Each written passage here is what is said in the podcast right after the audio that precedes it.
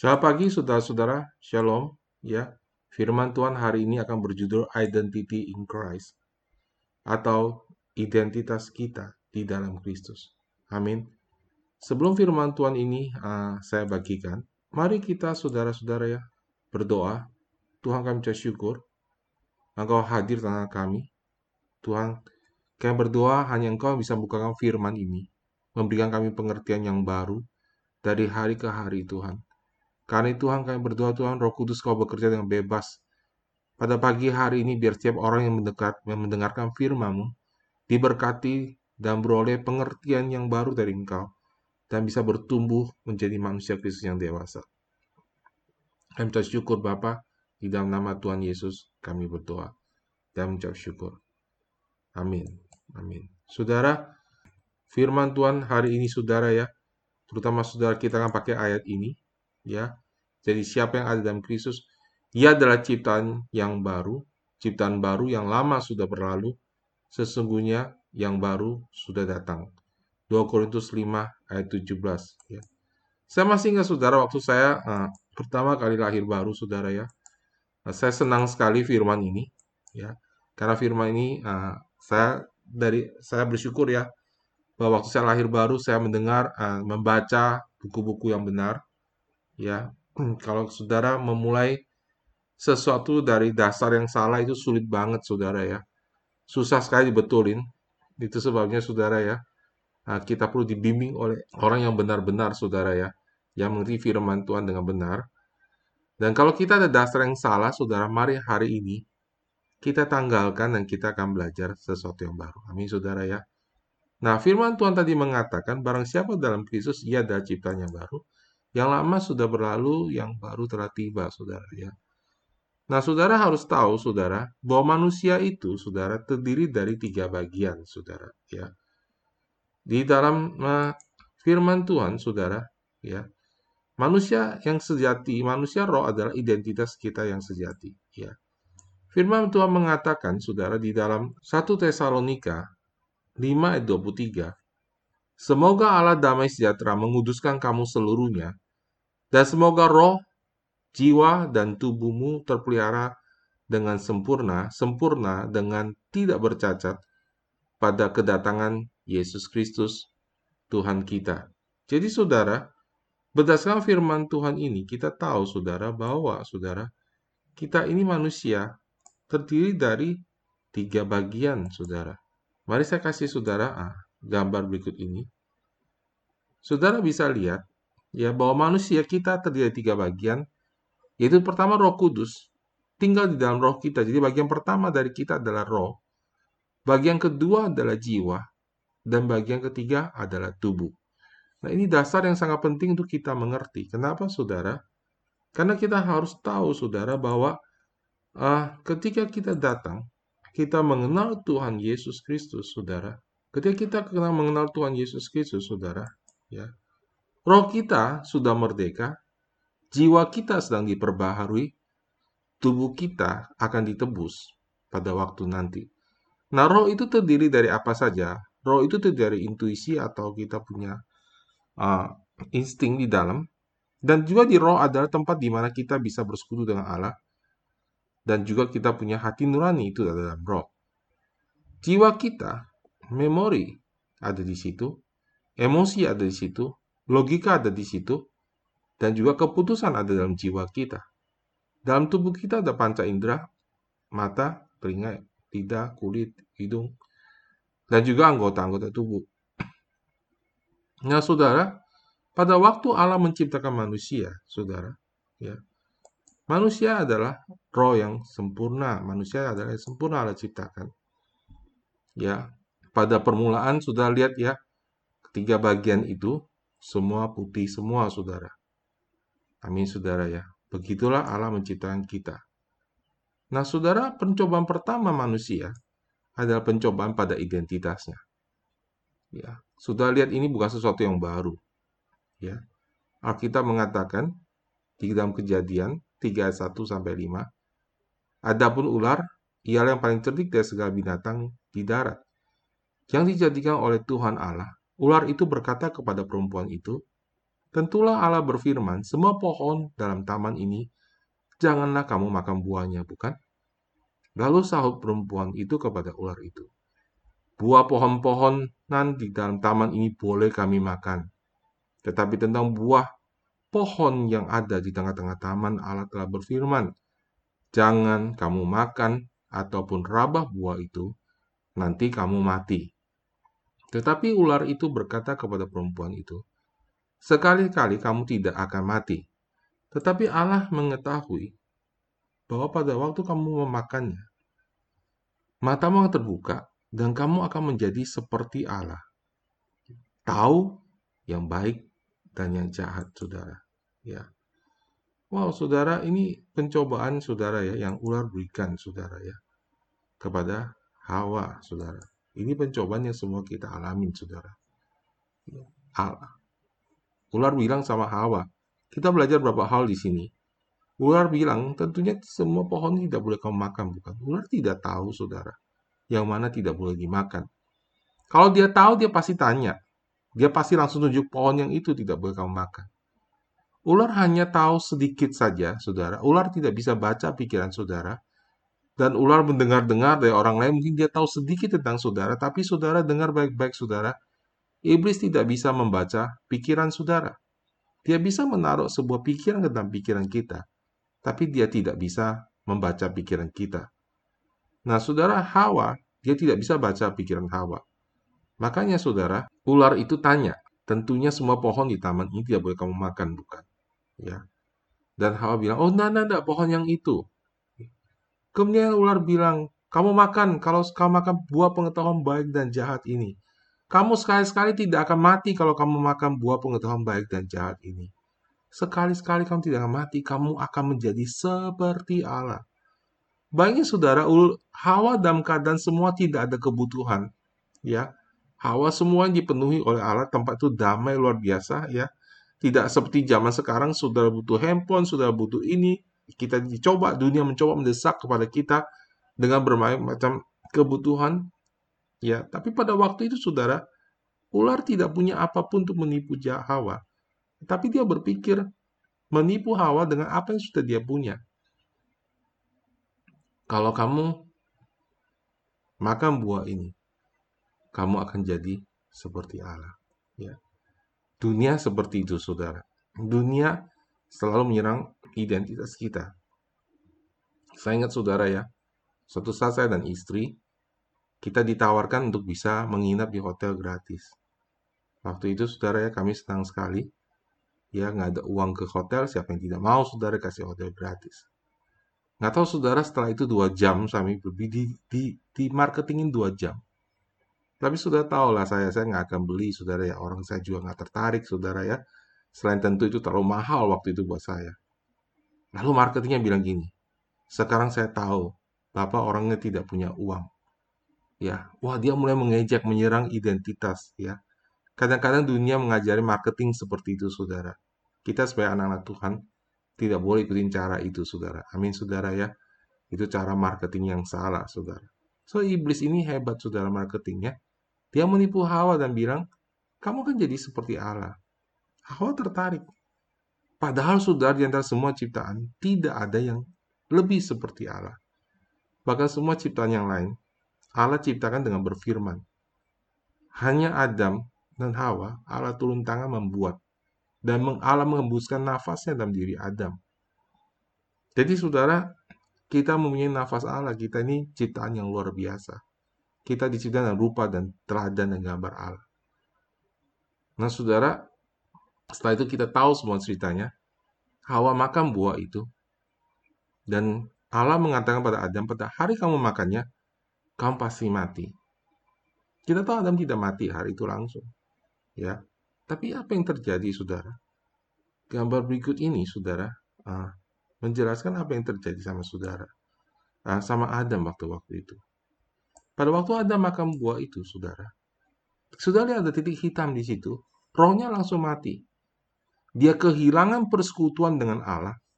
Tapi sudah lihat, di tempat-tempat lain masih terang. ya Tempat-tempat lain, saudara bisa lihat masih ada ah, cahaya, saudara, ya seperti itu. tidak langsung mati, saudara. Nah, ini menjelaskan pada kita, saudara, sesuatu yang sangat penting. Bahwa kematian Adam dimulai dari rohnya, kemudian lalu lari ke jiwanya, dan lari kepada tubuhnya. Kenapa kita mengerti ini? Kita harus tahu ini, saudara ya. Karena saudara, ini yang akan menjadi dasar kita nanti untuk kita mengerti firman Tuhan, saudara. Pada waktu Adam mati, saudara, rohnya mati. Arti roh mati adalah kehilangan persekutuan dengan Allah. Adam kehilangan persekutuannya dengan Allah, saudara. Dan Adam tidak. Waktu Allah datang cari, di mana kamu Adam? Adam bersembunyi, bilang Adam langsung bilang, aku takut. Ya, aku takut. Allah bilang, siapa yang kasih tahu kamu bahwa kamu telanjang? Kemudian sudah tahu ceritanya ya, bahwa Adam ketakutan, dan kemudian setelah itu dia usir dari taman itu. Saudara, kematian Adam terjadi di alam roh, saudara. Di manusia rohnya, saudara. Tapi secara jiwa dia tidak mati. Secara tubuh dia belum mati. Ya. Namun demikian sudah kita tahu keturunan Adam, anaknya, Kain, berubah saudara luar biasa sekali. Membunuh adiknya saudara. Jadi saudara, rupanya dosa itu menyebar keluar saudara. Ya. Dosa itu menyebar keluar. Ini adalah gambaran bagaimana dosa itu menyebar keluar dan orang mulai mati, saudara. Ya, di situ saudara bisa lihat bagaimana dosa itu bertum berkembang, ya. Bahwa roh manusia ketika berbuat dosa, mereka sudah mati rohnya, jiwanya sedang mati, dan tubuhnya akan mengalami kematian. Dan roh manusia yang mati ini, saudara, tidak bisa mengenal Allah. Dia tidak punya kemampuan untuk membangun hubungan dengan Allah. Namun demikian, karena dia diciptakan dalam rupa dan teladan Allah, dia masih punya keinginan untuk mencari Allah. Walaupun demikian, dia berkeinginan mencari Allah, dia tidak bisa mencapai Allah. Kenapa saudara? Allah kita itu kudus. Tidak ada perbuatan baik manusia yang bisa membuat seseorang bisa datang kepada Allah. Tidak cukup, saudara. Ya, perbuatan baik kita tidak bisa menyelamatkan kita. Amin, saudara. Kenapa begitu, saudara? Pertama, karena roh saya mati, saudara. Kalau roh saya mati, apa pun saya perbuat, saudara, tetap saja saya tidak bisa mencapai standarnya Allah. Ya, Allah tidak akan terima, saudara. Kenapa? Karena semua itu lahir dari roh saya yang mati. Artinya dasarnya itu tidak ada motivasi yang baik. Saya kasih contoh, saudara ya, dalam ah, dalam kepercayaan orang tua saya, mereka percaya sekali orang harus berbuat baik dan orang tak berbuat baik itu mendapatkan karma yang baik. Ya. Tapi saudara ketika kita berbuat jahat sama seseorang, misalnya saya melukai anak seseorang, kemudian anak itu karena saya lukai akhirnya dia mati, saudara. Perbuatan baik saya untuk menyelamatkan 10 orang, 20 orang di kemudian hari tidak bisa menukar nyawa anaknya mati itu. Seperti juga saudara, perbuatan baik kita tidak pernah bisa menghapuskan dosa kita. Sudah kita harus ngerti banget ini konsep ini, saudara. Bahwa perbuatan baik kita nggak bisa menghapuskan dosa kita, saudara. Ada amin, saudara. Ya. Lalu apa terjadi, saudara? Um, manusia mulai mati dan perlahan-lahan mereka mulai berbuat jahat, saudara. Ya, jiwanya, pikirannya mulai salah. Termasuk di sini dalam pengenalan akan Allah. Pengenalan akan Allah menjadi salah. Jangan lupa tadi yang dimakan mereka adalah pohon pengetahuan baik dan jahat. Jadi saudara, manusia berpikir selalu apa yang baik dan apa yang jahat. Ya, oh si orang ini baik, orang ini jahat. Saya lebih baik daripada dia. Saya lebih baik daripada itu. Si itu lebih baik daripada saya. Itu semua adalah akibat memakan pohon pengetahuan baik dan jahat. Manusia membandingkan dirinya dengan dirinya sendiri. Dengan sesama manusia. manusia tidak bisa membandingkan diri dengan standarnya Allah. Karena standarnya Allah itu kudus, 100% tidak bersalah, 100% harus kudus, saudara. Dan manusia tidak bisa membandingkan diri dengan standarnya Allah. Kematian terjadi, saudara. Ya. Nah, saudara, ini menjelaskan, saudara, mengapa orang berbuat baik tidak bisa masuk ke surga. Kenapa? Karena orang berbuat baik, saudara, namun rohnya itu jauh hubungannya dengan Allah. semua yang dia bawa kepada Tuhan adalah perbuatan baiknya.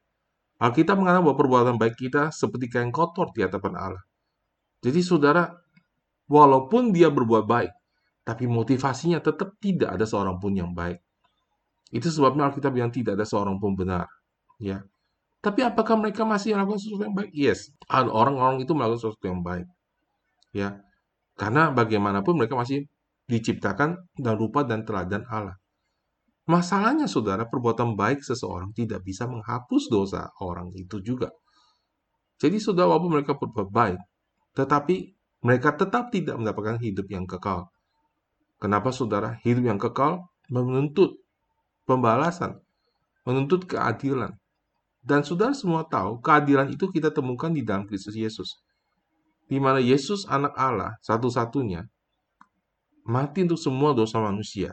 Darahnya suci dan tidak pernah berbuat dosa sekalipun. Dan akhirnya menebus semua orang, sehingga saudara orang-orang percaya sama dia, dihapuskan dosanya dan memperoleh dengan cuma-cuma memperoleh keselamatan. Amin, saudara ya. Dan um, setelah kita beroleh keselamatan, apa yang Alkitab katakan, saudara?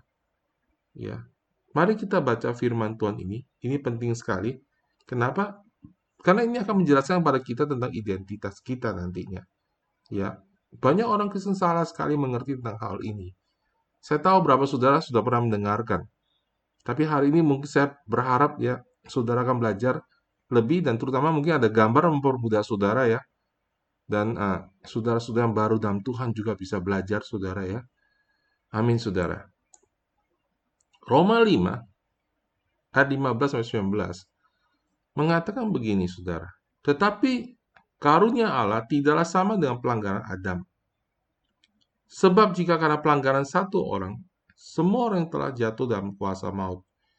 Jauh lebih besar lagi kasih karunia Allah dan karunianya yang dilimpahkannya atas semua orang karena satu orang, yaitu Yesus Kristus.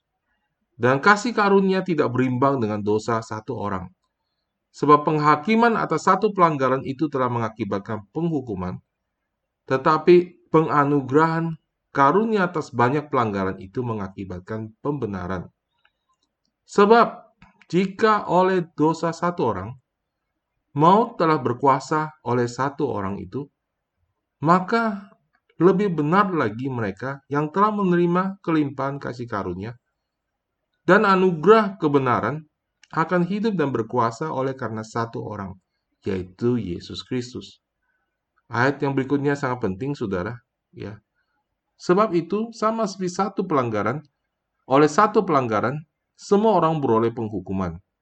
Demikian pula oleh satu perbuatan kebenaran, semua orang beroleh pembenaran untuk hidup.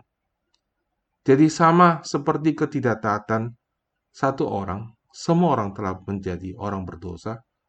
Demikian pula oleh ketaatan satu orang, semua orang menjadi orang benar. Saudara, ayat ini sangat penting sekali untuk kita mengerti, saudara ya, sebagai dasar untuk mengerti identitas kita. Alkitab itu, saudara, dia menulis dengan jelas sekali ayat tadi, paralel saudara menceritakan saudara kematian Adam.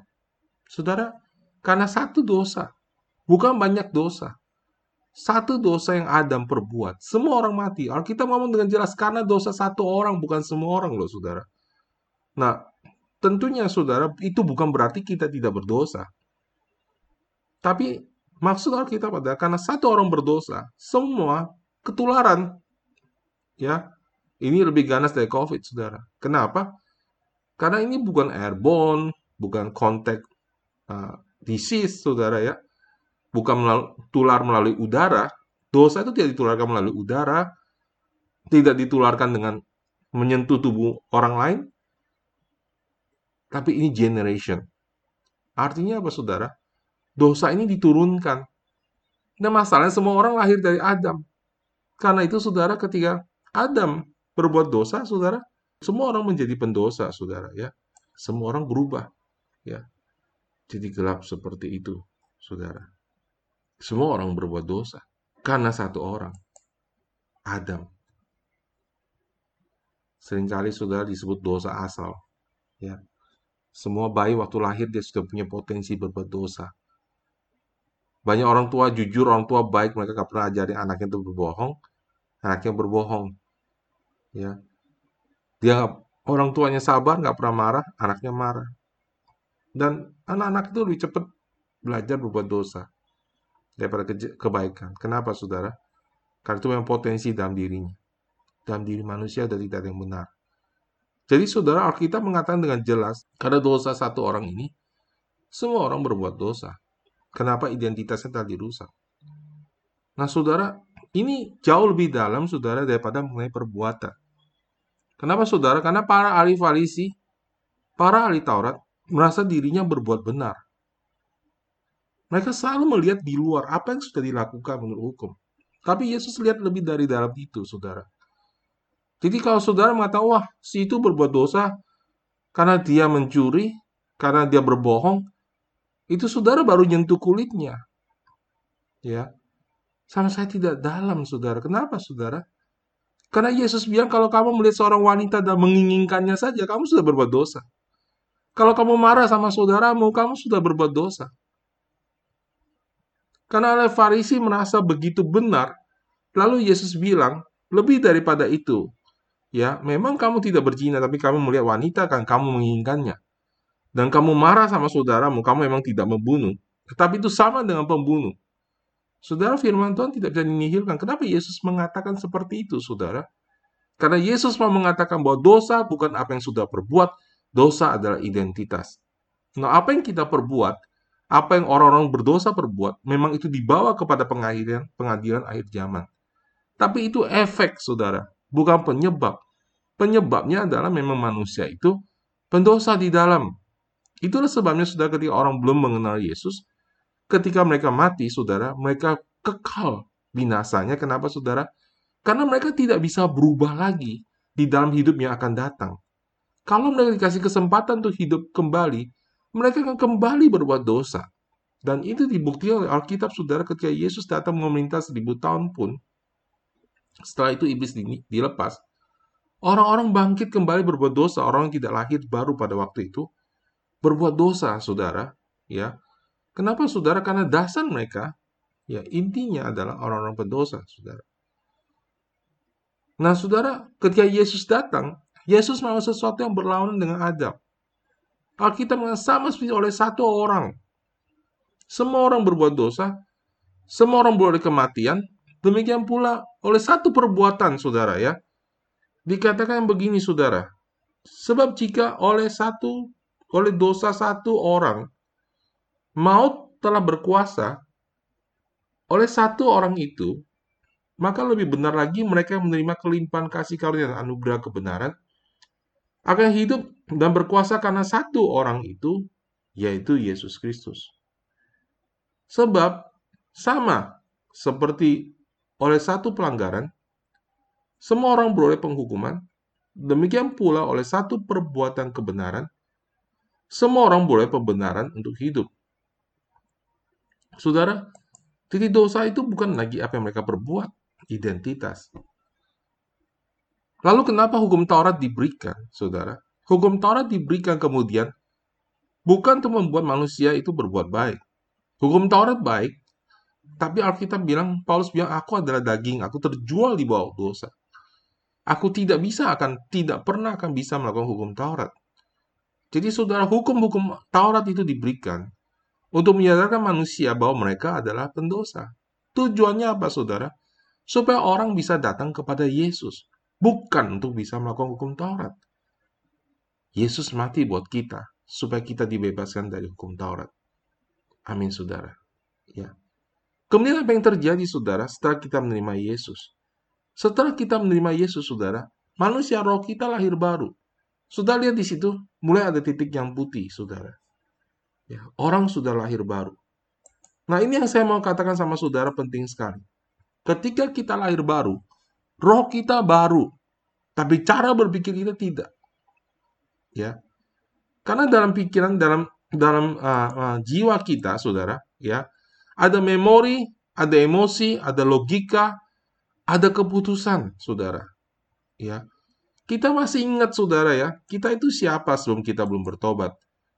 Ya, sudah masih ingat dosa-dosa saudara ketika sudah belum bertobat, ketika kita datang kepada Yesus. Tapi bedanya saudara ketika roh kita dibersihkan dengan darah Yesus. Kita ingat, tapi kita tidak merasa tertuduh lagi.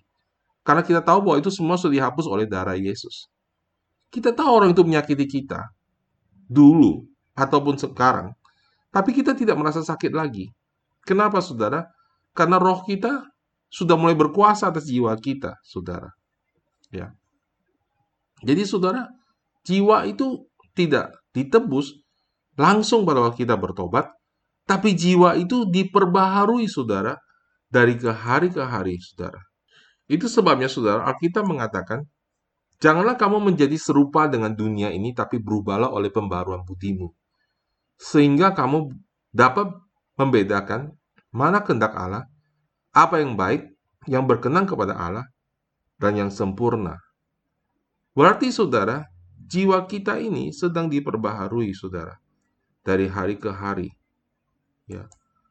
Nah, saudara, ketika saya dan saudara lahir baru, manusia roh kita itu baru. Kita ada sukacita, kita punya hubungan merasa kalau berdoa surga itu langsung kayaknya dekat banget ya saudara ya. Yesus itu dekat banget, saudara pernah merasakan seperti itu? Amin ya ya saudara tahu-tahu nangis dan sebagainya. Tapi jiwa kita belum diperbaharui. Itu sebabnya saudara, saya mau kasih tahu. Kadang-kadang orang Kristen kalau baru bertobat tanya sama saya, Pak saya nangis, tapi saya nggak tahu kenapa saya keluar air mata.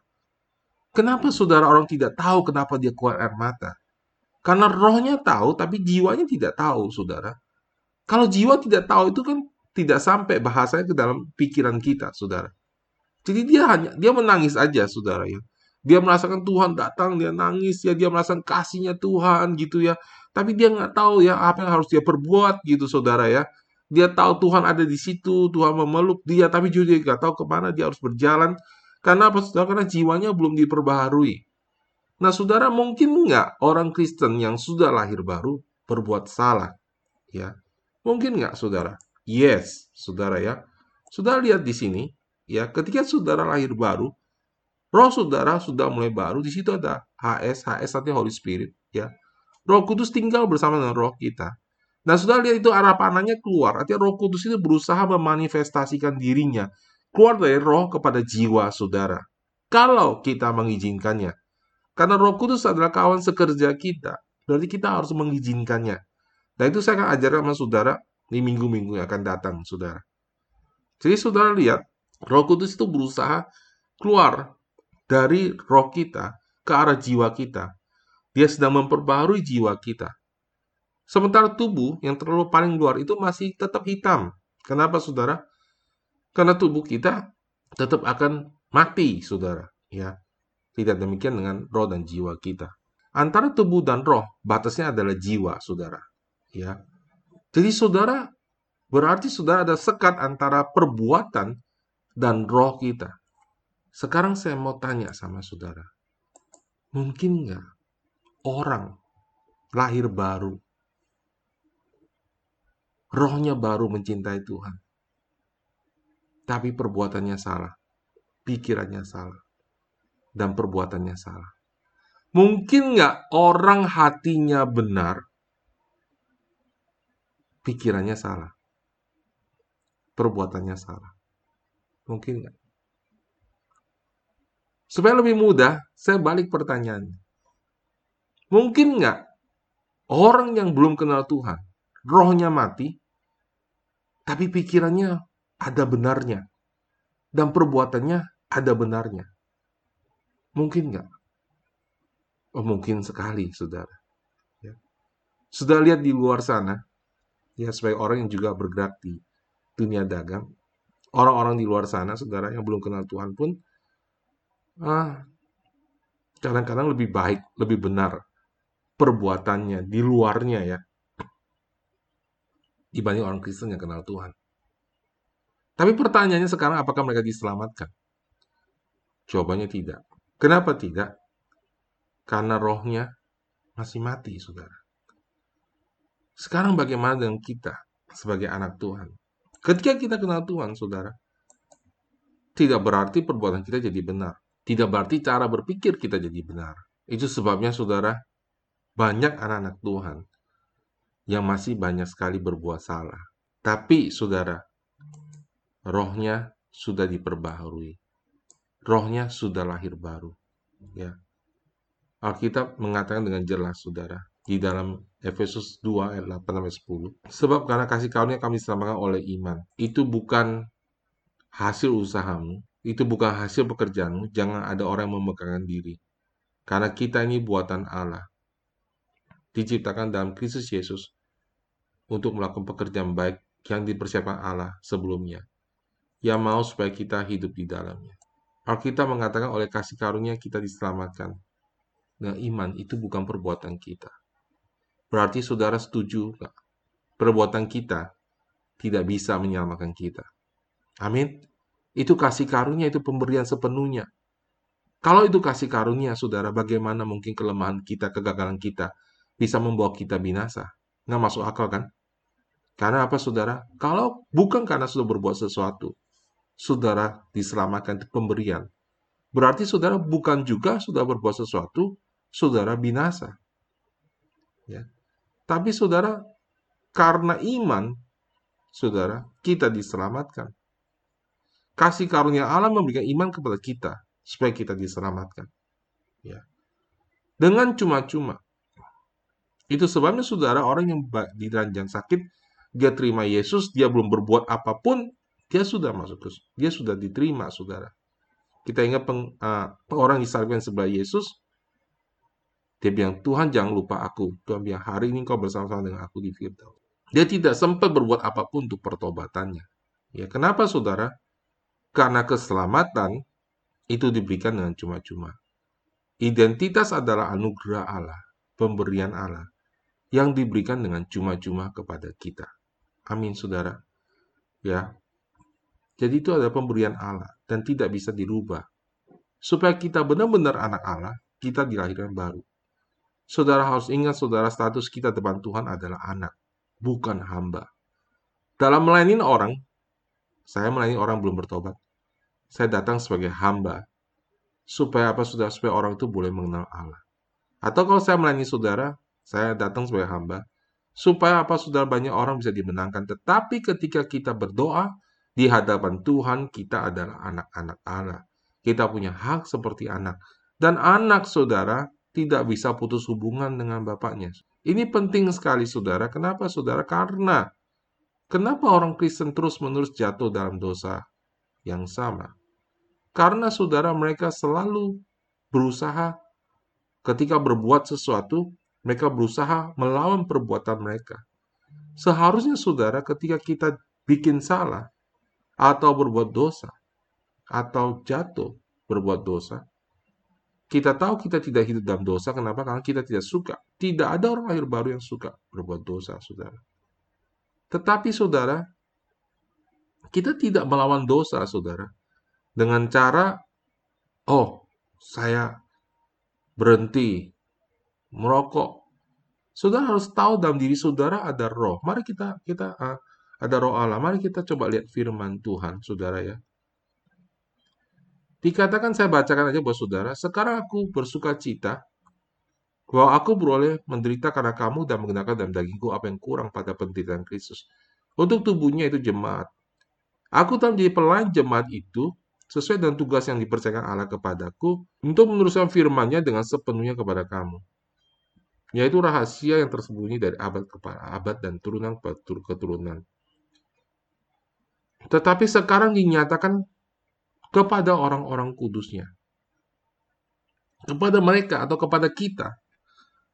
Allah mau memberitahukan betapa kaya dan mulianya rahasia itu di antara bangsa-bangsa lain yaitu Kristus di tengah-tengah kamu, Kristus yang ada pengharapan akan kemuliaan. Dia yang kami beritakan, apabila tiap-tiap orang kami nasihati dan tiap-tiap orang kami ajari dalam segala hikmat, untuk memimpin tiap-tiap orang kepada kesempurnaan dalam Kristus. Itulah yang kuusahakan dan kugumulkan dengan segala tenaga sesuai dengan kuasanya bekerja dan kuat di dalam aku, saudara. Ya. Firman Tuhan mengatakan demikian, saudara. Ya. Bahwa Dialah yang kita beritakan, dialah yang uh, kita sampaikan, Dan rahasianya adalah Kristus ada di dalam kamu. Saudara, bagaimana caranya mengalahkan kuasa kegelapan, menguasai dosa atau habit yang, yang jelek saudara dalam hidup kita? Kita tidak bisa mencoba bereaksi campur bantuan dari luar. Oh, saya harus berbuat demikian, saya harus uh, berpuasa sekian hari ya supaya saya bisa berbuat ber, berhenti berbuat dosa. Artinya segala usaha perbuatan manusia itu tidak bisa, saudara. Untuk berubah, saudara. Kenapa, saudara?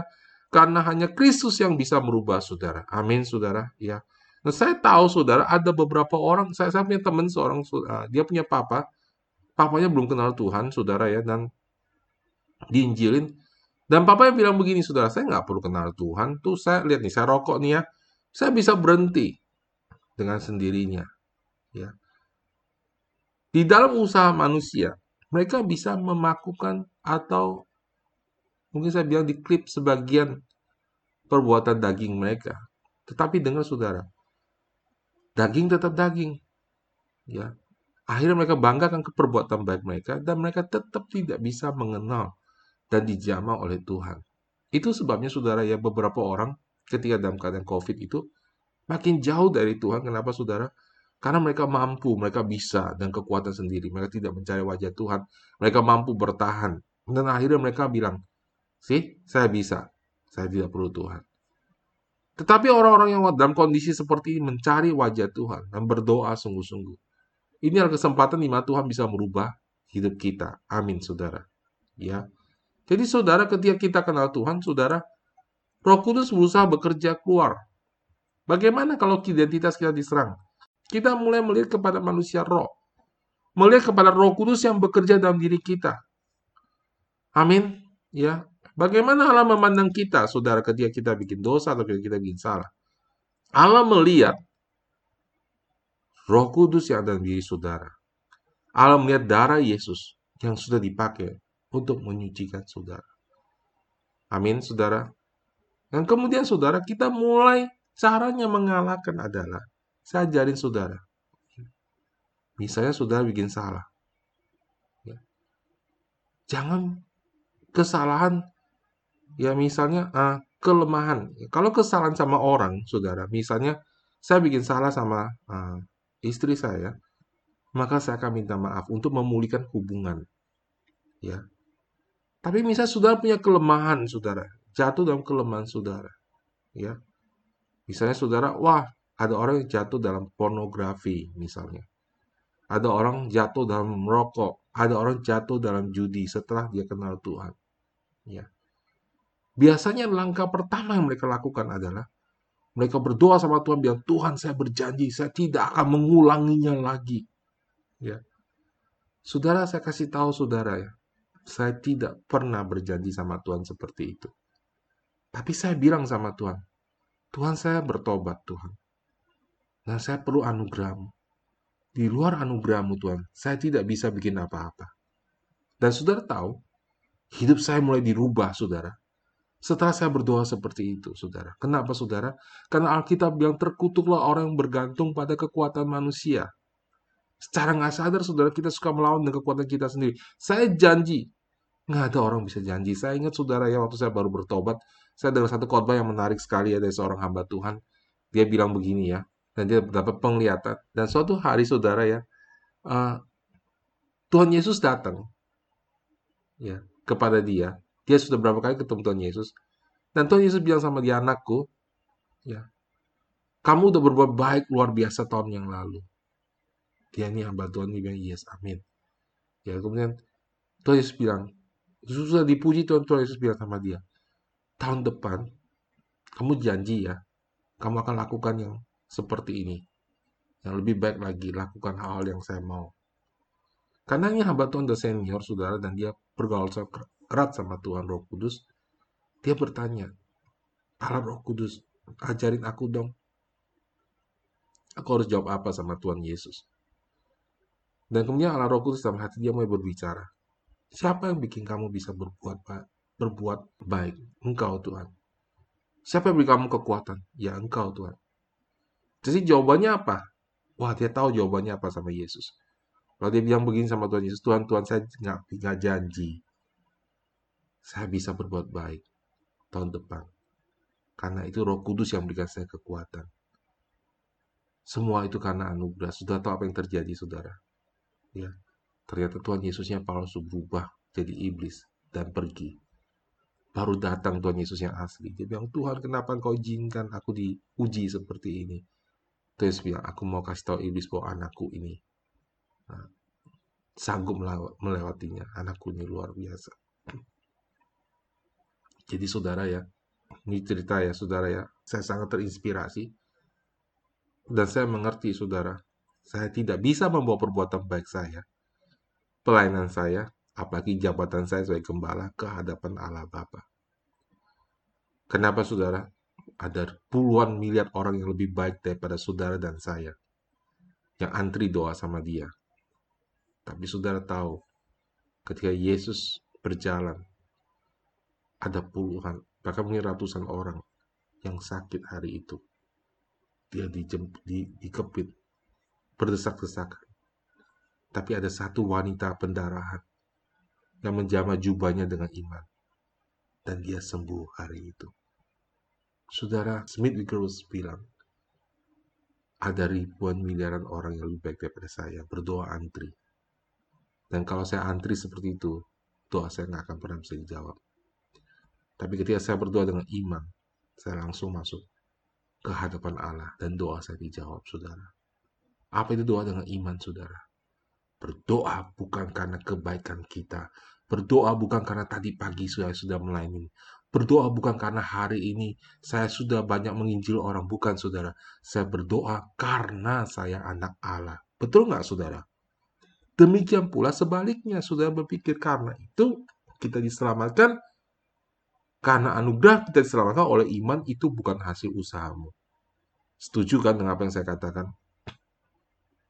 Jadi saudara, apa yang saya buat baik tadi pagi, apa yang saya layanin tadi pagi, apa yang saya khotbahkan pada saudara saat ini, tidak mempengaruhi saudara, tidak memberikan nilai tambah bahwa doa saya akan lebih dijawab oleh Allah. Enggak, saudara.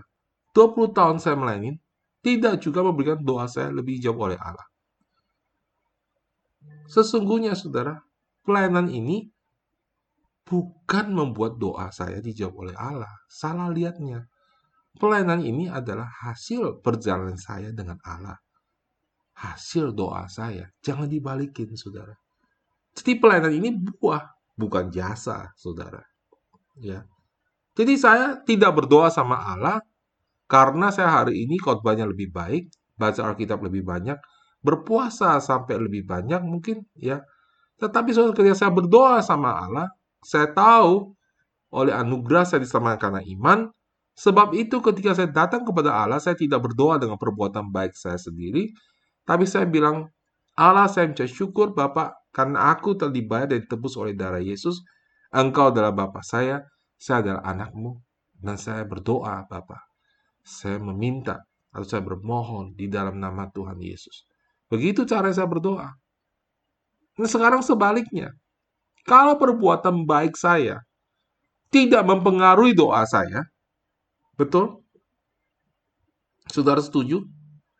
Kebanyakan orang Kristen setuju di sini, ya. Kalau nggak setuju nggak benar, saudara. Karena mereka tahu ayat tadi, saudara. Sebab karena kasih karunia kami disamakan oleh iman, itu bukan hasil usahamu, tapi pemberian Allah, itu bukan hasil pekerjaanmu, jangan ada orang memegangkan diri karena kita ini buatan Allah, diciptakan dalam Kristus Yesus untuk melakukan pekerjaan baik yang disiapkan Allah sebelumnya, ia mau supaya kita hidup di dalamnya. Efesus 2 ayat 8 sampai 10. Ya. Dikatakan dengan jelas di situ saudara bahwa bukan perbuatan baik kita, ya. Nggak bisa orang membanggakan diri, diselamatkan, terima Yesus, saya bangga, saya, saya lebih hebat dari kamu, saya terima Yesus. Bukan, karena itu kasih karunia. Jadi saudara, kalau saya bilang bahwa apa yang saya bikin pagi hari ini, perbuatan baik yang saya buat pagi hari ini tidak akan mempengaruhi doa saya nanti malam, ya, karena saya tidak bisa membawa perbuatan baik saya untuk banggakan diri di depan Allah, jadi saya tidak akan membanggakan itu depan Allah nanti malam. Betul saudara setuju? Ada amin? Ya. Kalau saya baca kitab hari ini, kalau saya renungkan firman Tuhan hari ini, ya, saya tidak akan bawa itu sebagai jasa ketika saya berdoa kepada Allah. Setuju nggak, saudara? Kalau setuju, angguk-anggukan, kata amin. Amin, saudara ya.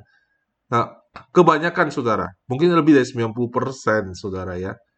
90% sudah orang Kristen saudara yang sungguh-sungguh saudara ya. Orang yang sudah lahir baru mengerti dan mau menerima firman yang saya sampaikan ini. Tapi saudara, kalau perbuatan baik saya, keberhasilan saya, ibadah saya, tadi pagi, tadi siang, tadi sore, penginjilan saya, tidak bisa membawa saya lebih dekat kepada Allah karena yang bisa membawa kita mendekat kepada Allah hanya karena iman kepada darah Yesus. Kalau begitu sebaliknya, mengapa kalau saya tadi pagi gagal, kalau saya tadi pagi jatuh, kenapa itu mempengaruhi doa saya malam hari ini? Apakah mempengaruhi doa saya malam hari ini? Saya mau kasih tahu saudara, tidak. Saudara, saya bersyukur saudara ya, Tuhan kasih saya kesempatan berjalan di depan. Ya, dari muda saya suka melayani. Saudara semua orang yang baru bertobat mesti pernah jatuh. Di saat usia masih muda, ya, sudah pernah jatuh. Coba bedanya ada yang cerita, ada yang nggak cerita, saudara. Itu aja. Ya. Tapi saudara ketika orang jatuh, orang tertuduh dan orang tidak mau datang ke gereja. Orang tidak mau baca Alkitab, orang tidak mau berdoa. Kenapa? Karena kalau saya nggak benar, saya datang kepada Tuhan, saya ini munafik. No, saudara tidak munafik. Kenapa, saudara? Karena roh saudara diperbaharui. Ya, Orang Farisi berbuat baik lebih dari kita. Yesus panggil mereka munafik. Kenapa, saudara? Karena sekalipun mereka berbuatnya benar, tapi roh mereka belum lahir baru. Demikian pula sebaliknya, saudara. Kita, saudara, walaupun perbuatan kita belum benar, Pikiran kita belum benar, saudara, tapi roh kita sudah disucikan oleh darah Yesus. Nah, ini saudara yang penting saudara harus tahu, sekalipun roh saudara benar, tidak otomatis pikiran saudara benar, tidak otomatis perbuatan kita benar. Tetapi saudara jangan biarkan saudara saudara berusaha merubah perbuatan saudara dengan kekuatan saudara sendiri. Itu sebabnya saudara saya saya mau ngomong sama saudara ya. Itu sebabnya saudara kalau kita baca firman Tuhan tuh harus benar-benar ngerti ya. Ah, Yohanes Pembaptis bilang sama para ahli Taurat ya, "Hei kamu keturunan ular beludak ya. Jadi hasilkanlah buah sesuai dengan pertobatan kamu." Kapak sudah tersedia pada akar pohon. Saudara, sudah keturunan ular beludak yang nggak bisa menghasilkan buah, betul nggak, saudara? Ya, ngomong apa lagi? Nah, itu sebabnya Kemudian dia jawab, kapak itu tersedia pada akar pohon. Kenapa, saudara? Karena dia bilang kalau kamu akarnya tidak dirubah, ya pohonnya ya itu aja. Saudara yang pernah potong pohon, saudara, saudara tahu bahwa ah, kalau potong pohon itu nggak di akar, saudara. Kalau di akar itu digali, betul nggak? Nggak pakai kapak. Tapi, tapi uh, uh, Yohanes Pembaptis, ya, dia bilang, uh, Kapak itu harus pada akar pohon. Kenapa, saudara? Karena yang dia maksud akar itu adalah roh manusia, saudara. Ya, roh manusia. Dengan kata lain, kalau rohmu tidak dirubah, kamu tidak bisa berbuah. Percuma. Orang keturunan ular beludak kok. Sebab itu saudara dan saya perlu lahir baru. Nah, ketika kita lahir baru, semua dosa kita dihapuskan, semua dosa kita disucikan, yang dulu, sekarang, dan akan datang. Sama seperti Adam. Adam cuma bikin satu dosa, dan Alkitab tidak bilang dia akan bikin dosa apa pun lagi. Tapi perbuatan baik apa pun yang dia lakukan tidak lagi bisa menyelamatkan dia. Demikian pula kita, saudara. Ke kita kita diselamatkan, saudara. Kita diselamatkan karena iman dan anugerah. Perbuatan kita tidak membuat kita kehilangan keselamatan yang sudah kita dapatkan. Itulah artinya identitas. Wow, ya banyak orang yang dengar khotbah begini nggak setuju. Wah nggak bisa gitu, pastor. Ya, tapi kalau nggak bisa terus mau gimana? Mau berbuat baik dan kekuatan sendiri, you will fail. Kau akan gagal. Amin. Ya. Terus bagaimana caranya kalau begitu? Saya ajarin saudara. Itulah gunanya. Kenapa saya ajarkan sudah tentang identitas. Ya. Ketika kita berbuat salah, identitas kita tidak berubah. Iblis, saudara, bekerja dari luar ke dalam. Tapi Allah bekerja mulai dari dalam keluar, saudara. Ya. Jadi, saudara, saudara lalu berjalan dengan pimpinan roh, saudara. Saya kasih contoh misalnya pagi ini saya bikin salah. Ketika malam saya berdoa, saya tidak akan bilang Tuhan saya tidak layak karena saya bikin salah. Enggak. Sebenarnya Tuhan, terima kasih saya dilakukan oleh darahmu. Kau telah sucikan saya. Saya akan bisa masuk dalam hadiratmu karena kemurahanmu, karena anugerahmu. Ketika sudah berdoa seperti itu, ya, dan sudah mulai, sudah orang yang sudah tahu bagaimana cirinya orang percaya pada perbuatan baik, orang percaya pada hukum Taurat. Orang yang percaya sama hukum Taurat selalu membandingkan dirinya dengan orang lain. Dia sih nggak kayak saya, saya selalu on time. Dia nggak kayak saya, saya kerjanya rajin. Dia nggak kayak saya, saya nggak pernah bohong. Dia nggak kayak saya, saya setia baca Alkitab. Ya. Terus seperti itu membandingkan orang lain. Kenapa saudara? Karena dia menilai pekerjaannya itu berjasa di hadapan Allah. Itu persis kata Yesus bilang ahli Taurat itu bilang, Tuhan aku dua kali puasa, aku ini aku nggak ada dosa, ya kan? Ya, tetapi orang yang percaya anugerah, saudara, ya. Jadi gini loh, saudara, maksud saya, orang yang sudah diselamatkan karena anugerah bisa tetap percaya pada hukum Taurat. Keselamatan roh kita tidak langsung merubah cara berpikir kita. Orang yang tetap selamat, tetapi saudara, dia menderita di dunia ini dan tidak mengalami kemenangan. Tetapi orang yang datang dengan Tuhan saya dia orang tidak layak, ya. Tuhan bilang dia dapat pengampunan. Setelah dapat pengampunan, kita datang kepada Tuhan Yesus, kita nggak bilang lagi, Tuhan saya orang tidak layak. Kenapa saudara? Karena kalau Tuhan udah bilang kita layak, kita bilang kita harus bilang kita layak, saudara. Siapa kita menghakimi diri kita sendiri? Jadi doa saya begini, Tuhan terima kasih karena anugerahmu, hanya karena kemurahanmu. Malam hari aku bisa berdoa dan saya bisa masuk dalam hadiratmu itu karena anugerahmu. Dan ketika saya ngomong seperti itu, pikiran saya mulai berubah, saudara. Saya mulai tidak memandang lagi perbuatan baik saya, saya mulai memandang membayangkan apa yang telah Yesus lakukan untuk saya. Dan ketika saudara mulai berpikir seperti itu, saudara, saudara praktek aja, saudara, apa yang saya ajarkan, hadirat Tuhan akan penuh turun, saudara. Tiba-tiba saudara menangis dan merasakan kebaikan Tuhan, saudara. Amin. Amin, saudara. Ya, sesungguhnya orang yang percaya sama hukum Taurat, hu, hu, hidupnya tidak bisa dan sulit sekali berubah, walaupun dia sudah anak Tuhan. Kenapa? Dia selalu berusaha dan kekuatan sendiri. Nanti kalau saudara lakukan seperti itu, saudara pelayanan akan minta balasan. Saya udah follow up dia dia nggak? Nggak hargai saya tuh saya tetap praktek bakso dia tetap nggak ke gereja percuma ya. Saudara mulai akan jadi jatuh trapnya jatuh ke seperti itu saudara. Tapi kalau sudah percaya sama anugerah saudara ya sudah bilang Tuhan terima kasih semua itu kekuatanmu. Saudara akan memberikan orang dengan cuma-cuma. Cuma-cuma kau menerima cuma-cuma kau memberi. Kalau kita beri orang nggak terima ya sudah kita tinggalkan aja. Kan begitu saudara. Tapi dalam hati tidak ada marah tidak ada kesel sama dia, saudara. Ya. Dan kemudian saudara, Allah hadiah Tuhan turun, saudara. Ketika saudara Tuhan ini semua anugerahmu, Tuhan saya ini tidak layak. Dan saya, saya bingung loh saudara ya. Saudara pernah gak sih bingung dalam hidup saudara ya? Tuhan kok begitu baik sama saya ini, saya ini sebenarnya apa sih? Sudah pernah nggak begitu? Ya, ini saya bicara sama orang yang udah lahir baru loh, saudara. Nggak sama orang yang belum lahir baru, saudara ya.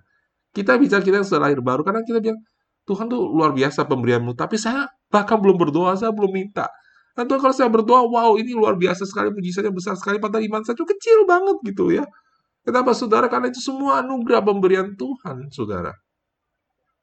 Ya. Dan Alkitab bilang kita hidup dari anugerah kepada anugerah, dari iman kepada iman. Ya. From faith to faith, from glory to glory, kita mengenal dia. Artinya apa, saudara? Kita hidup dari iman ke iman, dari kemuliaan kepada kemuliaan.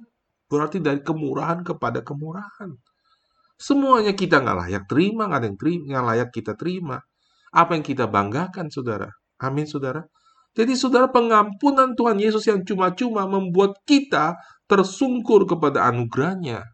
Memang ada beberapa orang yang menyia-nyiakan anugerah. Ya, mereka hidup asal-asalan dari khotbah seperti ini. Itu urusan mereka sama Tuhan.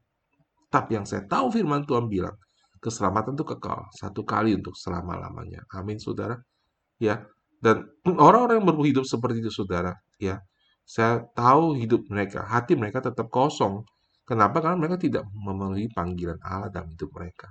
Kalau saudara, sewaktu kita mulai mengucap syukur malam hari itu, walaupun tadi pagi saya baru maki orang, ya, mungkin ya saya baru uh, berantem sama orang, ya, mungkin lakukan hal-hal yang salah. Kemudian saya malam hari saya berdoa, Tuhan terima kasih Tuhan, anugerahmu menyamakan saya, anugerahmu telah menolong saya, terima kasih Tuhan. Dan saya masuk ke dalam hadiratmu bukan karena apa yang saya buat dan bukan karena apa yang saya tidak berbuat. Tapi karena darah Yesus. Dan malam hari itu kalau sudah berdoa seperti saudara, hadir aku sangat penuh menurun turun dalam doa saudara, sudah akan diurapi Tuhan. Dan kemudian apa yang terjadi, saudara? Nah, Roh Kudus akan ingatkan dalam hati kita, ya. Dan Roh Kudus membuat kita berbalik kepada Dia. Kata metanoia adalah merubah cara berpikir kita, ya kita jadi tidak mau menyakiti hati dia, ya, bukan karena tertuduh, saudara tahu, tapi karena mengasihi dia. Sehingga saudara kuasa roh kudus itu keluar dan kita tidak mau berbuat dosa bukan karena takut dihukum, tapi karena kita mengasihi dia.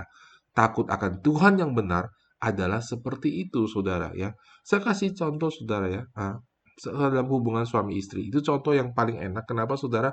Karena Alkitab bilang hubungan suami dan istri seperti Kristus dan jemaatnya. Terkadang saudara sebagai manusia, saudara saya berbuat salah sama istri saya. Ah, ya, saya melukai perasaannya. Ya. Dan kemudian saudara, saya datang kepada dia, lalu dia cerita sama saya, dia keluarkan semua isi hatinya. Dan istri mulai ceritakan semuanya, saudara ya. Kadang-kadang saya nggak mau dengerin, saudara. Ya.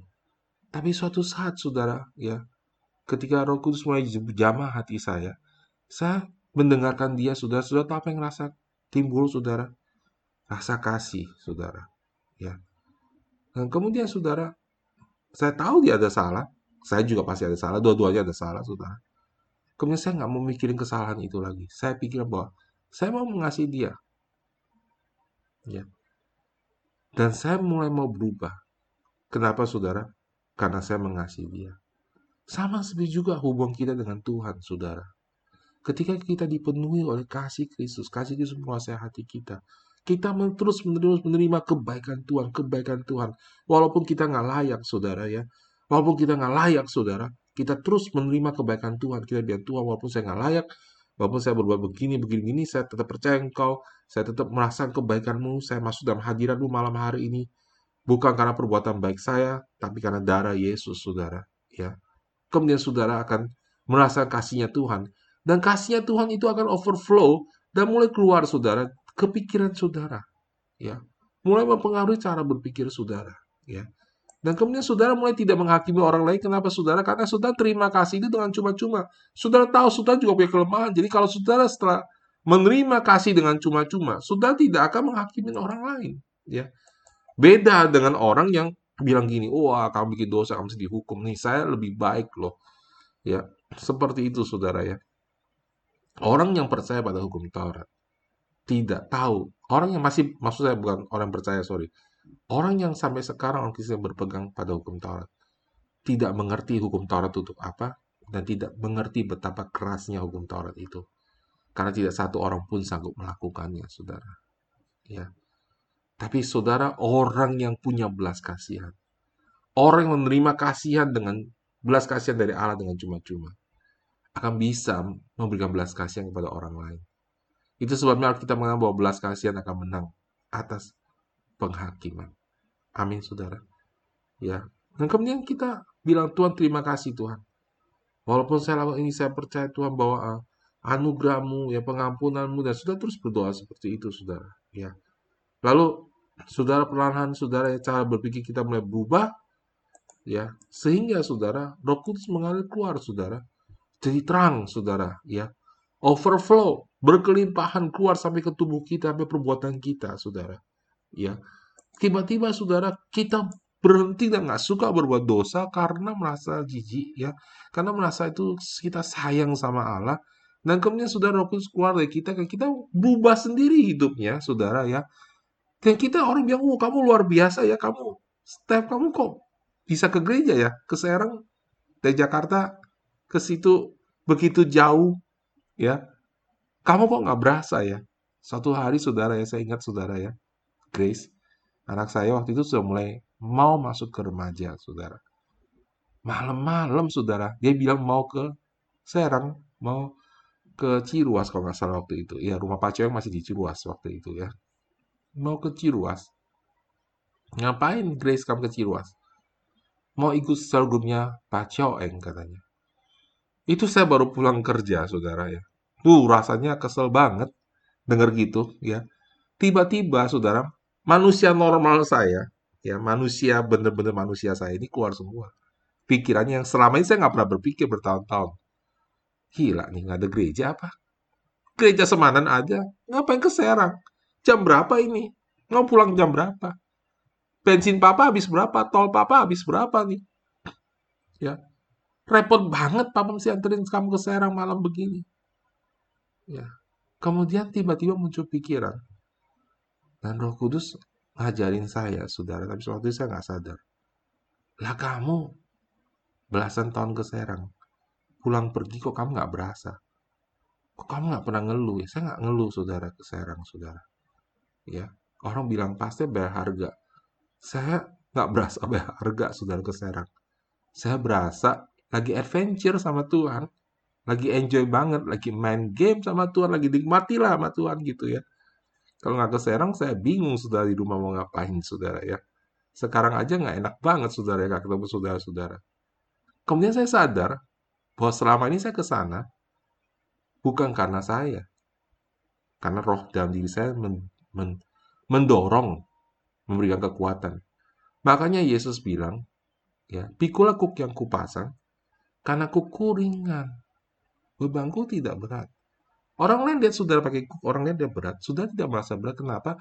Karena itu panggilan hidup saudara. Kalau sudah melakukan panggilan hidup saudara, Gampang. Saya saya saya habis corona ini saudara ya habis selesai kerinduan saya pertama orang tanya pasti rindunya pertama apa? Pasti saya rindu satu ya saudara ya. Kedua anak saya dan kita sekeluarga kumpul ya. Dan kita mungkin bisa tamasya sekeluarga lagi ya. Nomor satu, rindu ketemu anak-anak saya. Ya. Tapi nomor dua sudah tahu, saya rindu melayani ke Surabaya, ke Taipei, sampai kunjungi jemaat, saudara ya. Kayaknya, aduh gitu, saudara ya. Aduh, gak, gak ketemu sekian lama gitu, saudara ya. Tentu, tentunya Serang juga. Tentu Serang saya akan pergi, tentu Citra saya akan pergi ya. Tapi ini dua jemaat yang baru dimulai ya. Aduh, kasihan sekali ya anak-anak. Anak-anak yang digembalakan yang Tuhan berikan pada saya ini ya. Sudah lama gak dikunjungin ya, saudara ya. Dan sudah tahu kan, saudara ya. Uh, uh, pergi ke sana, saudara bukan jarak yang dekat, saudara ya tapi saya sebenarnya intinya saya mau bilang sama saudara, saya nggak bisa bangga sama Tuhan karena saya bisa pergi begitu jauh. Kenapa saudara? Karena sebenarnya bukan saya, tapi karena roh yang bekerja dalam diri saya. Roh itu mendorong saya melakukannya, sehingga saya tidak melakukannya itu jadi tidak enak, saudara. Jadi tidak nyaman, saudara. Ya, seperti itu, saudara. Kenapa, saudara? Kuncinya, setiap kali saudara kalau bikin salah, saudara bilang sama Tuhan, Tuhan, saya datang pada engkau bukan karena perbuatan saya, tapi karena darah Yesus. Nah, setelah kita tidak ada rasa tertuduh, ya, Roh Kudus akan mengkonfiksi, meyakinkan saudara, bukan menuduh kita. Bedanya apa sih?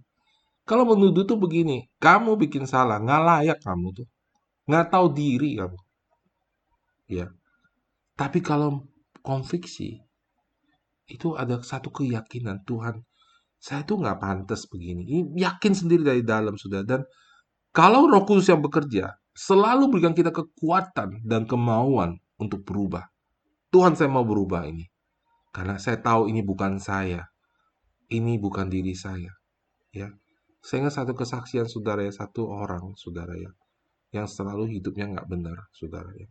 Uh, hidupnya nggak benar uh, Ini cerita di gereja lain, saudara ya. Makannya nggak benar, rokok dan sebagainya. Dan kemudian orang tiap hari dapat tuduhan ya, tuduhan suara dalam diri dia ngomong, saudara ya. Kamu tuh ya, aku tuh nggak pantas ikut Tuhan. Itu suara dalam diri dia. Nah, saudara kalau iblis tuh bicara pakai kata aku, supaya saudara nggak tahu gitu. Aku tuh nggak pantas, nggak pantas ke gereja, nggak pantas begini. Nah kemudian dia khotbah sudah dari seorang hamba Tuhan, ya, yang khotbahkan tentang identitas, tentang anugerah. Dan kemudian tiba-tiba mulai sadarnya, saya saya ada ciptaan baru dalam Kristus Yesus. Dan dia mulai ngomong, ya, saya ciptaan baru dalam Kristus Yesus. Perbuatannya belum berubah, saudara. Tapi dia terus ngomong, enggak, saya bukan perokok, saya bukan jahat, saya adalah ciptaan baru dalam Kristus. Dan dia mulai ngomong seperti itu, saudara. Sudah tahu, beberapa waktu kemudian setelah dia mulai ngomong seperti itu, hidupnya berubah. Dari dalam keluar, saudara. Hidupnya berubah. Kenapa, saudara? Karena memang saudara dan saya ini bukan pendosa, saudara. Amin. Kita masih bisa berbuat dosa, tapi kita bukan pendosa kita itu adalah anak-anak Allah dan sebagai anak-anak Allah kita itu ada sekali untuk selama-lamanya. Amin, saudara. Ya, so saya akan tutup dengan ini, saudara.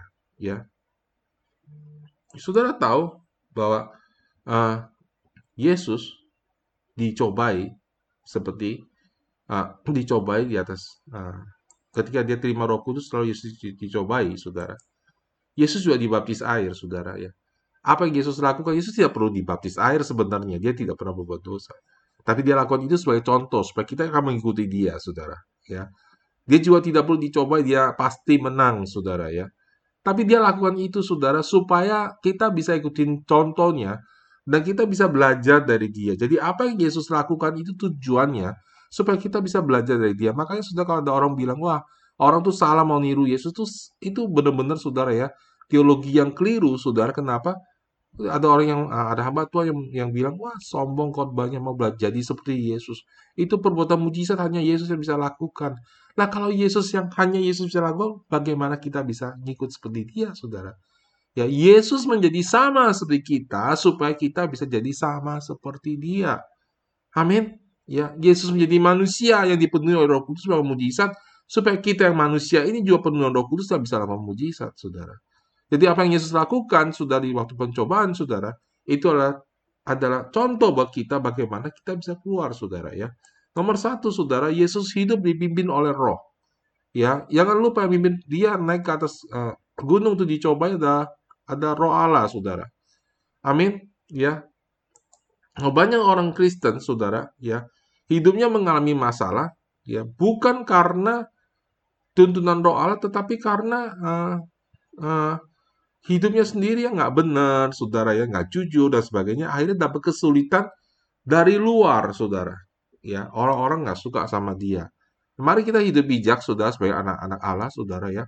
Dan ketika kita mulai lakukan seperti saya ajarin tadi, maka saudara roh Allah akan menuntun kita. Lalu roh Allah menuntun Yesus, saudara, untuk naik ke bukit, untuk diuji. Setiap orang Kristen akan diuji, saudara ya. Kenapa, saudara? Ya, kita diuji supaya apa yang kotor dan dari kita itu bisa keluar ya. Saudara mau identitas saudara kuat, saudara ya. Saudara akan diserang identitas saudara. Pasti semua anak Tuhan akan diserang identitasnya. Dan itu biasa aja makanan sehari-hari saudara ya. Kamu bodoh, kamu tolol, kamu ini itu biasa aja makanan sehari-hari. Jangan marah saudara. Amin saudara ya. Saya ajarin saudara ya, apa pun yang mereka katakan tentang kita tidak akan bisa merubah tujuan hidup kita kalau kita berpegang teguh kepada suara Roh Kudus di dalam hati kita dan berespon kepada suara Roh Kudus dalam hidup kita. Amin. Jadi saudara Yesus ditumpin oleh Roh. Saya akan ajarkan saudara minggu-minggu depan bagaimana hidup dipimpin oleh Roh. Kemudian Yesus naik ke atas itu untuk berdoa dan berpuasa, saudara. Amin. Dia membangun hubungan intim dengan Tuhan. Dan kemudian saudara dia dia saudara ya ketika iblis tanya, katakan, jadikan saudara ya, kalau engkau anak Allah, rubah batu ini jadi roti. Saya percaya saudara, Yesus bisa seperti itu. Kenapa? Karena Yesus sempurna, saudara. Manusia yang sempurna, dia punya iman yang sempurna. Tapi dengar baik-baik, saudara.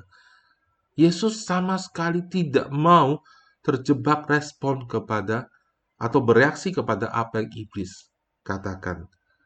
Saya mau kasih tahu saudara ini, dengarkan baik-baik. Saudara-saudara yang kekasih dalam Tuhan Yesus Kristus yang saya kasihi. Jangan pernah izinkan orang lain merubah apa yang sudah Allah taruh dalam hatimu.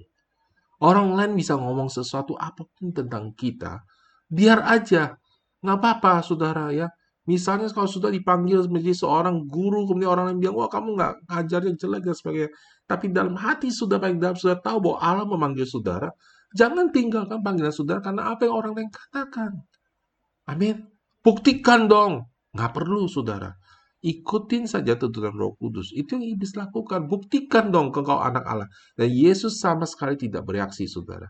Saudara Yesus respon kepada roh kudus katakan. Ada tertulis manusia tidak hidup dari roti saja, tapi dari setiap firman yang keluar dari mulut Allah. Apa artinya saudara? Yesus merenungkan firman, Yesus juga membaca firman Tuhan, dan yang terakhir Yesus mengucapkan firman Tuhan. Amin. Kalau saudara mau menang atas identitas yang Tuhan taruh dalam diri saudara, ucapkan firman Tuhan. Bukan apa kata orang, dan juga bukan apa perasaan saya tentang diri saya sendiri, tapi apa yang Tuhan katakan. Itulah ketuhanan Yesus Kristus, saudara ya. Dan kalau saudara lakukan itu, saudara, kita akan alami hidup yang berkemenangan. Amin, saudara ya. Dan kemudian saudara ya, roh itu akan mengalir keluar overflow saudara ya. Dan tiba-tiba saudara ya, kita berbuat sesuatu tidak lagi melihat apa yang orang lain katakan tentang kita, kita nggak pikirin gitu saudara ya. Yang kita pikirin nih kok roh hati saya penuh belas kasihan, punya beban ya buat orang ya. Sudah udah nggak fokus lagi pendapat ini, pendapat itu, pendapat itu ya. Maksud saya adalah pendapat yang salah saudara. Amin. Saudara kalau ada orang kasih pendapat yang benar, itu kita bisa berasa roh kudus bicara sama kita. Tapi pendapat yang saudara merasa bahwa itu wah itu itu salah gitu ya. Saudara biasa dituntun oleh roh. Kemudian saudara saudara melakukan, melakukan sesuatu saudara ya. Tahu-tahu saudara melihat orang yang sakit sudah datang doain. Saudara teman saudara nggak sadar tiba sudah datang sama dia, sudah mulai nangis nginjilin dia ya. Sudah juga nggak tahu apa yang sudah perbuat, tapi dia sudah muncul keberanian sudah lakukan itu ya. Tiba-tiba sudah pergi ke eh, malah ini ke tempat yang jauh ya, dia sudah melakukan sesuatu yang luar biasa yang sudah nggak pikir sudah bisa lakukan dan setelah itu sudah bersyukur sama Tuhan karena sudah terus membangun hubungan sama Tuhan sudah nggak sadar tahu-tahu sudah sampai ke situ itu yang kita bilang aku hidup sebab bukan aku lagi hidup melainkan Kristus yang hidup dalam diriku. Amin saudara ya. Nah, saya berdoa saudara. Firman Tuhan hari ini saudara memberkati saudara ya. Saya percaya saudara saya berdoa saudara. Di mana pun sudah berada suatu sudah dengar firman ini. Dan sudah mulai percaya saya berdoa Tuhan akan menjamah hatimu. Sudah akan mulai ada yang mulai ada menangis ada yang mulai hatinya ah, dihancurkan dipulihkan kembali kasihnya kepada Tuhan Yesus Kristus ya dan sudah mulai mengerti bahwa saudara sampai sekarang anak Allah dan aku berdoa Bapa dalam nama Tuhan Yesus biar setiap beban tuduhan yang palsu Engkau angkat dari anak-anakmu yang dengar firmanmu sekarang di dalam nama Tuhan Yesus.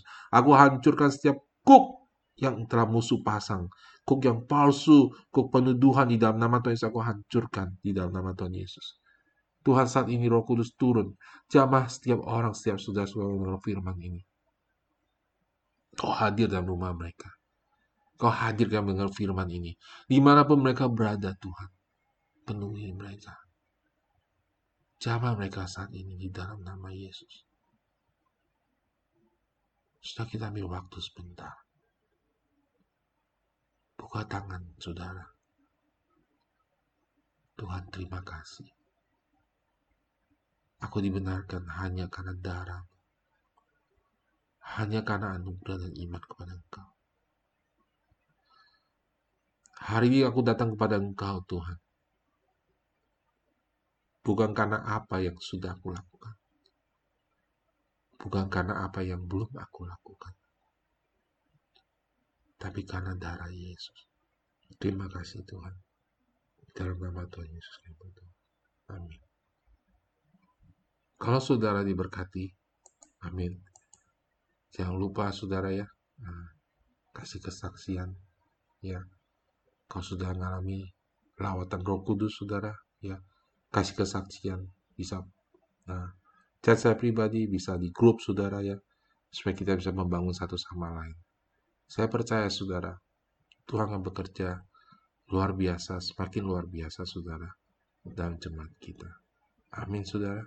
Tuhan Yesus memberkati.